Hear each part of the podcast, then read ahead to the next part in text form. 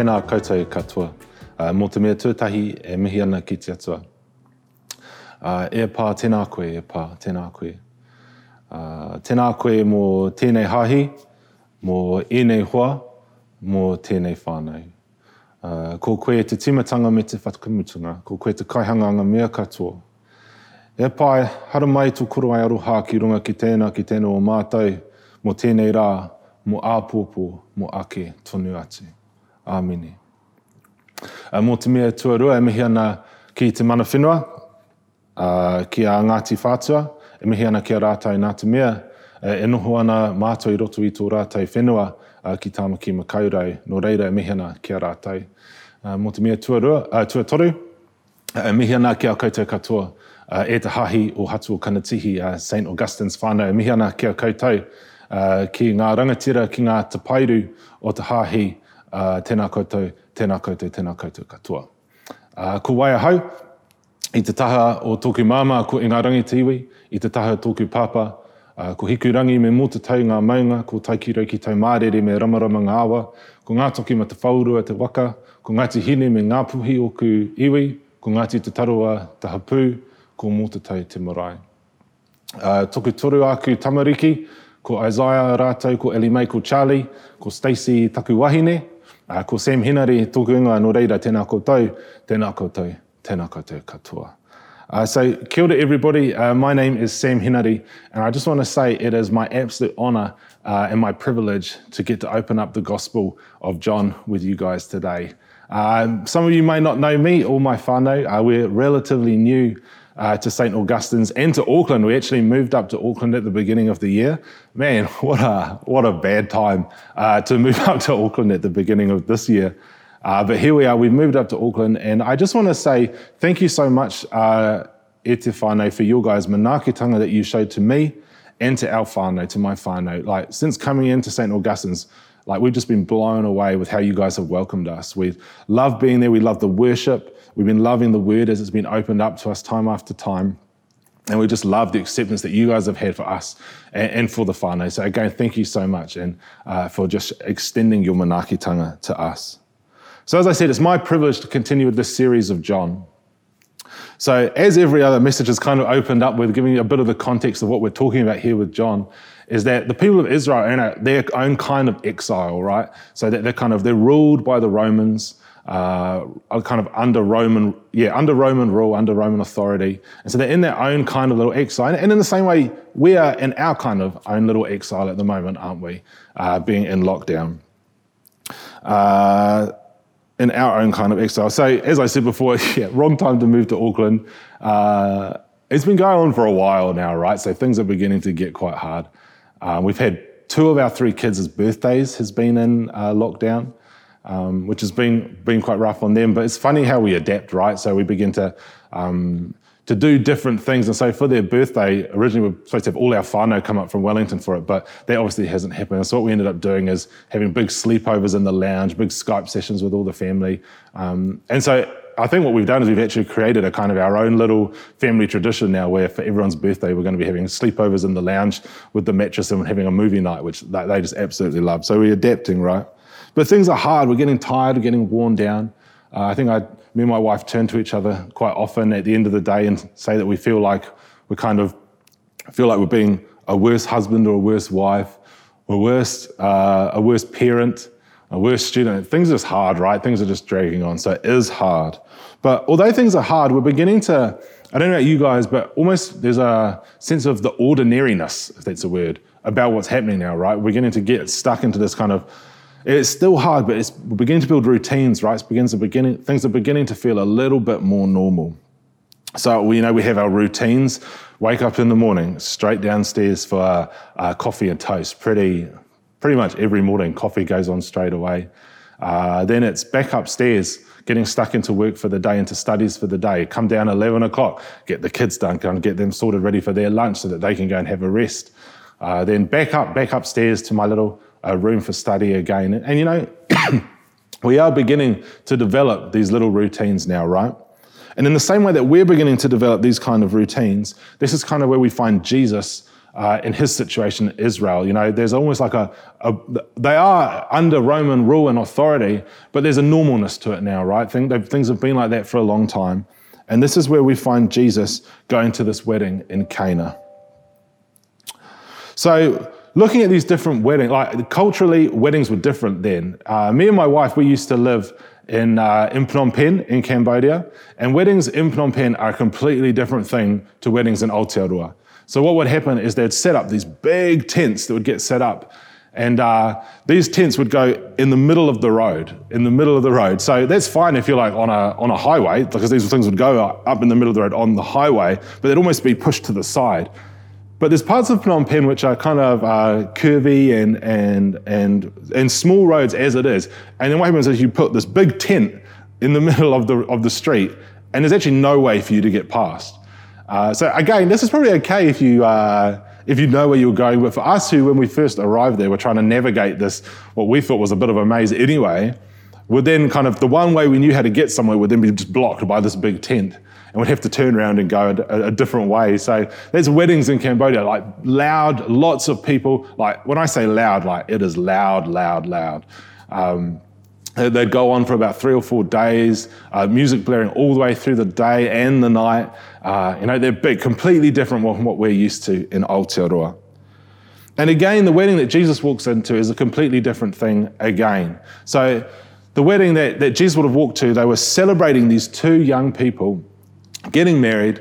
Uh, the town that, that they were in probably would have seen these young people growing up. So there was a sense of celebration as the community comes together to celebrate these two young people. You know that saying, it takes a village to raise a child. Well, these, these two people would have been raised in this place.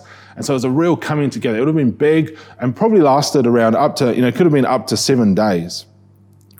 Uh, key parts of this wedding was the kai, right? A key part, key part to any good wedding, right, is the kai. But also the wine was a big part of this event. And so when the wine runs out on the third day, this is bad news for the couple. This is like, this is a really bad look. I mean, to be fair, for, for Western weddings, it, it can be quite awkward if the wine was to run out, if we were suddenly to share only water with the guests. But in these days, it was a really bad thing. Lots of public shame for them as a couple, public shame for their whānau as well. And also, for this to happen on their wedding day is almost like a bad omen, a bad sign for things that are to come for their marriage. So Jesus steps in and he really saves the day, saves this couple and their whānau from this extreme humiliation. Now, this has been described as Jesus' first sign. So, what is a sign? Well, a sign is, you know, kind of like when we're driving down the street and we see a sign on the side of the road. Say it's a, a sign and it's saying, a road sign this way to Hamilton. Now, I don't know about you guys if when we get out of lockdown, if the first place you want to go to is Hamilton or not, then that's up to you. But say it's a sign that says Hamilton. The sign is not the main important thing in itself, but what the sign is doing is it is pointing to something else, to the bigger thing, to the better thing. And in the same way, the sign that Jesus uh, does, though the miracle that he performs, is pointing to something which is far bigger than that actual miracle itself. So, what's it pointing to?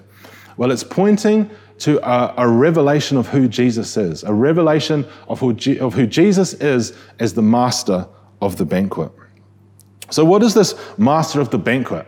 So, the master of the banquet, it was their role uh, really to facilitate the wedding, to uh, organize the guests, uh, to make sure that everyone was happy. They had a responsibility over the guests to make sure the guests were being well looked after and enjoying their time there, to make sure that the wedding runs smoothly.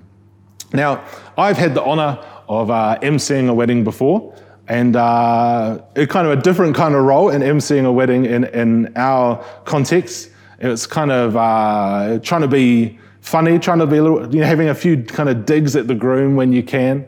Um, but also, you are also trying to keep the wedding to uh, a schedule, to a timetable, overseeing the wedding like that. So a little bit similar. Uh, another key role that I had when I was emceeing it was organizing people for the wedding photos. I tell you what, what a nightmare that is organizing people for the, especially the whānau. All right, I know if you are those type of people who are the whānau of the bride or the groom, don't go and talk to auntie or to uncle that you haven't seen in years. Okay, no, no, let's stand still nicely so that the person emceeing the wedding can get you into the right place so you're there in time for the photos. I tell you what, it's like herding sheep uh, when I was trying to get this family together. But that was our role for it. So when Jesus steps in, when, and uh, when Jesus steps in and changes the water into wine, he is taking on the role of the master of the banquet. He is taking on that role because he has now got an oversight for the guests and making sure that the guests are okay and that they are uh, getting what they need to get to enjoy the rest of the wedding. Now, calling Jesus the master of the banquet, it just kind of feels a little bit awkward for me. Uh, I struggle with that terminology, calling him the master of, of the banquet, because when we when we read about Jesus, he seems to not overly come as the, the master or, you know, the, the leading rangatira at the front, but he, seems, he comes as the, in humility and, and, and a humble coming, that he comes to serve. It says that he's obedient, obedient to death, even death on a cross, you know, obedient to the will of the Father. So, how does this make sense? Well, by Jesus referring, revealing himself as master of the banquet, he is putting the rest of his ministry in context. Now, we're going to hold there because I'm going to come back to how that makes sense in a minute. So, Jesus' mother asks him to help. Can you help them? And Jesus gives a very strange response. He says, Woman, why do you involve me? My hour has not yet come. Now, when we read that from a, a more of a Western context, when I read that from a, as a Pākehā Māori, it, it comes across quite rude, right? Woman, why, why, why do you involve me? It comes across quite strange. And sometimes when we read things like this in the Bible, we go, can kind of look and say, well, are we reading it correctly then?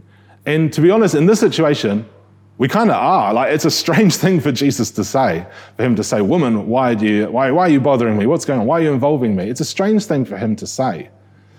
Um, and when we look at the rest of the gospel, Jesus doesn't behave like that. He doesn't uh, talk to his mum like that or to other people in that, that kind of a way. So why does he do that? And then he goes on and says um, that my hour has not yet come. Well, what's he talking about with this hour? It's always seemed very strange to me. And so the term hour, and through the Gospel of John, is often used to refer to Jesus' death, you know, the hour of his death. So again, this is a weird thing for Jesus to say, like, woman, why are you involving me? Now is not yet the time of my death. Like, how does that make sense? It's a very strange thing for Jesus to say. But what he's doing is Jesus is acknowledging that this is the beginning of his ministry. This is the beginning of his time to minister. And he knows that at the end of his ministry, his death is coming, right? We can see that he foretells that his death will come. So he knows that by getting involved here, by turning the water into wine, this is the beginning of his ministry. And his ministry is going to be some ups and downs, but it's going to, at the end of it, it's going to be his death. This is what's coming through. Um, however, it, does, it isn't actually going to finish with his death, is it? Because we know that his resurrection will come through. And in a strange way, it's strange to think that Jesus is the master of the banquet here. And as he looks out across his life, which is to come, he knows that even though he goes through the ups and the downs, there's going to be a time when he's master of the banquet again.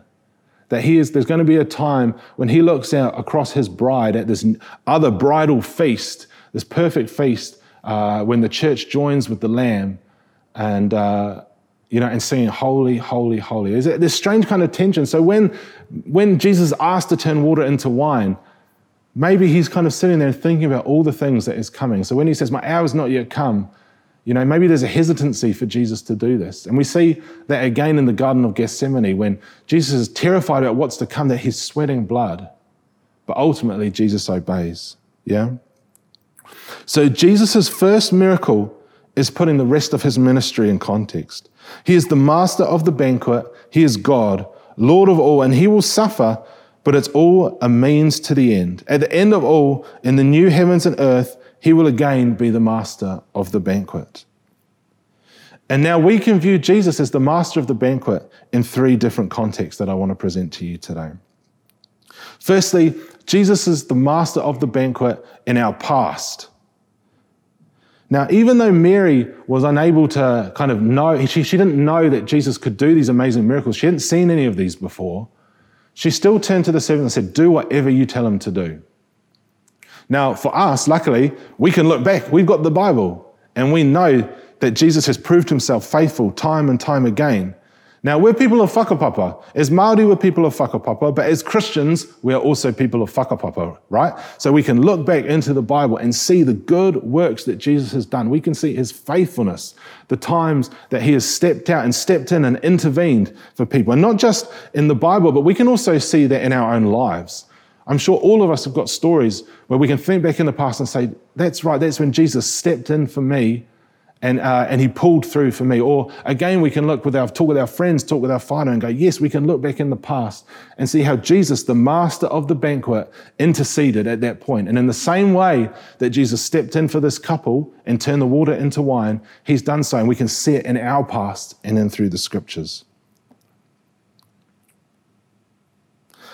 Secondly, Jesus is the master of the banquet in the future. He is the master of the banquet, the banquet which is to come, the banquet where there will be no more tears, no more pain, where people from all tribes and tongue will gather around the throne in their own language, with using their own tikanga. They will stand around the throne crying, Holy, holy, holy is the Lamb. Jesus is the Lord of the banquet in the future. And although we can sit now in our own hardships, and things are tough right now, right? Things can be hard right now. But we know that there is a future that is coming where everything will be perfect, where Jesus will restore the earth, where the heavens will be restored, where Jesus will come and make all things new. That is the future that us as Christians, if your life is in Christ, then we are able to have that future and have that hope of that future. And lastly, Jesus is the master of the banquet for us today. The master of the banquet is present right now and he is responsible for the running of things and for the well being of the guests. He is aware of our circumstances. Just as he stepped in for that couple, he will step in for us. Now, at the beginning of this lockdown, uh, me and my wife were very optimistic, and we thought, what we're going to do is we're going to make sure that we spend lots of time with God. You know, it's a, a time where things are going to be scaled back a little bit, but in the morning and every night, we're going to make sure we spend time with God yeah, that definitely has not worked out like we wanted it to. Um, but that doesn't mean that Jesus is just leaving us like that because over that time, even though we've struggled to find times to meet with God, He has broken through into our lives and has spoken to us. I mean, a week ago, my wife was woken in the middle of the night with Jesus reminding her of His sovereignty, that He is sovereign, that He is God, that He is Lord of all, that He is master of the banquet. So this was my wife woken up at five in the morning, which is kind of a little bit rude because five in the morning and we got young kids. But he woke up at five in the morning and my wife woke up going, saying to me, Sam, remember God is sovereign in this situation. That although we're finding things hard, we know that he is sovereign. What had just happened is the master of the banquet had broken through the, the boringness, the monotony of what we were doing, broken into a situation which we were finding hard, and he was declaring that he is sovereign and that he is Lord. For all of us, we are in our different routines. We've got different ways we deal with things. And I think for lots of us, one of these ways we deal with it is we go for our, our daily walk, right? I think uh, Andy last week was making a few jokes about how we would go for our rubbish little walk around the block or something like that and how, you know, it's not that exciting anymore. We've probably all done all the trails around our houses. Um, for me, going for a walk is one of the best ways that I meet with God. I love to go for a walk, 45 minutes to an hour, put on my headphones, listen to some worship music, or listen to a podcast. And that's when I'll be able to thrash things through with God, talk about how I'm feeling, and uh, kind of just be aware of Him speaking to me. Now, one of the times recently, I was going on one of these walks, and they haven't been that exciting, to be honest, recently during lockdown. I, I, can't remember what I was listening to. It wasn't even something Christian. I was listening to some music there. It's kind of just been left on on my phone, some kids' music, some Disney kids' music or something like that. And I'm going for this walk. And as I'm walking, I just noticed this, um, this piwaka waka that was following me, a fantail. And as I was going for this walk, walking down, this, it begins to dance along behind me. And I thought, oh, that's strange. And, and our, uh, for many of our uh, Māori whānau, when they uh, when you begin to have a bit more of an awareness of nature, kapai. So uh, just being aware of it, I thought, oh, that's, that's very strange. This, this fantail following me, and so I kept going for my walk, and it, and it kept coming, kept following me. And honestly, this piwaka waka probably followed me for about five or 10 minutes as I was going on my walk, a long, long time. And, you know, it might not have been God speaking to me in any drastic way or anything like that. But what I knew was at that moment, I felt God saying that He's near, He's with me, and He understands. Again, the sovereignty of God uh, And it was just, even though I was feeling bored and I was finding things hard, God found a way to break through and to remind me that He is the master of the banquet in this situation. So I have a challenge for you, Etifano, over the next week or the next few weeks. And that is to be aware of the master of the banquet. Be aware of him as he's finding ways to break in and to speak to you. Now, part of it might be that, as he did with my wife, that he just woke her in the middle of the night. And that might happen for you. Maybe God will come through in this amazing way that out of nowhere you think, oh, wow, this is definitely God. You know, that doesn't overly happen for me in that same way. But that might happen for you. The other thing I really want to challenge you to do is through this hard time is position yourself to hear from God. Position yourself to hear from him. And God will begin to speak. He will break through into your hard situation and he will remind you that he is master, he is sovereign. He will break through into these situations just like that, just like he did for this young couple. He will pull through for you. But position yourself. Maybe when you're going for your walk, maybe it is Instead of just going for a walk and looking at things, I might put on some worship music. The team here at St. Augustine's is always providing new, uh, new music on, uh, for us to listen to, some different play, playlists for us to put on. Why don't you just listen to some of that and just go for a walk? See what God is saying to you. God, He might come in and remind you of sovereignty and help you in the, in the midst of where you are, but let's not just limit it to that. You know, God has a habit of talking to people in exile. We look at people like Moses and Elijah and all these other stories, again, where people are whakapapa, right? When we look back in our history, we can see how God has broken in and talked to people in exile. And not just in ways to remind them that He is God, but plans for their future, amazing plans for their lives. Let's be open and receptive, positioning ourselves in places where we can hear what God is saying to us not just about the, the, the, small needs that we have at the moment or the, or the big needs that we have at the moment, but also for our futures. What is God saying to us as a church, as a whānau? What is God speaking into our situations? What I would love also to encourage you to do is after you've begun to hear from what God is saying to you, let's talk about it. You know, we're in community, in, in hapori together. In, we're a whānau, a church whānau. Let's, if you go out for your walk and you hear God speaking to you, why don't you just hit someone up? It doesn't have to be the pastor or a leader. We all have friends. We're a community together. You know, it's so encouraging for me when someone comes up to me and says, Oh, Sam, I just heard God speaking to me today. I, do you know, that just builds my encouragement because I go, That's right, God still speaks. That's right, I was having a down day, but now I remember that God is sovereign and eternal and He speaks to us, He speaks to His people. And it might be about small things. It might be going, oh, Ihwa, today God just reminded me of his sovereignty. And oh, wow, can you, can you pray for me for that? I'd love to pray for you about that, about the sovereignty of God and giving our problems to him. But it might be other things to do with our future, bigger things. Oh, Ihwa, I feel God is talking to me about maybe next year. I wasn't sure about this job thing that I'm doing. I feel God telling me to go this way. Or, Ihwa, my whānau, we got this struggling with this situation. I feel God has given me guidance in that situation. Talk to your friends about it. Talk to other Christians about it so that they can pray for you and they can share in that and be built up and encourage each other. Remember, iron sharpens iron. And also, remember, sometimes the master of the banquet will speak to you, but sometimes he will use the, the manuhiri or the guests to speak to you about situations as well. So, on closing, Etifano, let us remember three things. Let us remember his past faithfulness. Let us look through the scriptures look through the own stories of our own lives and look at his past faithfulness, knowing that he will never leave us or forsake us.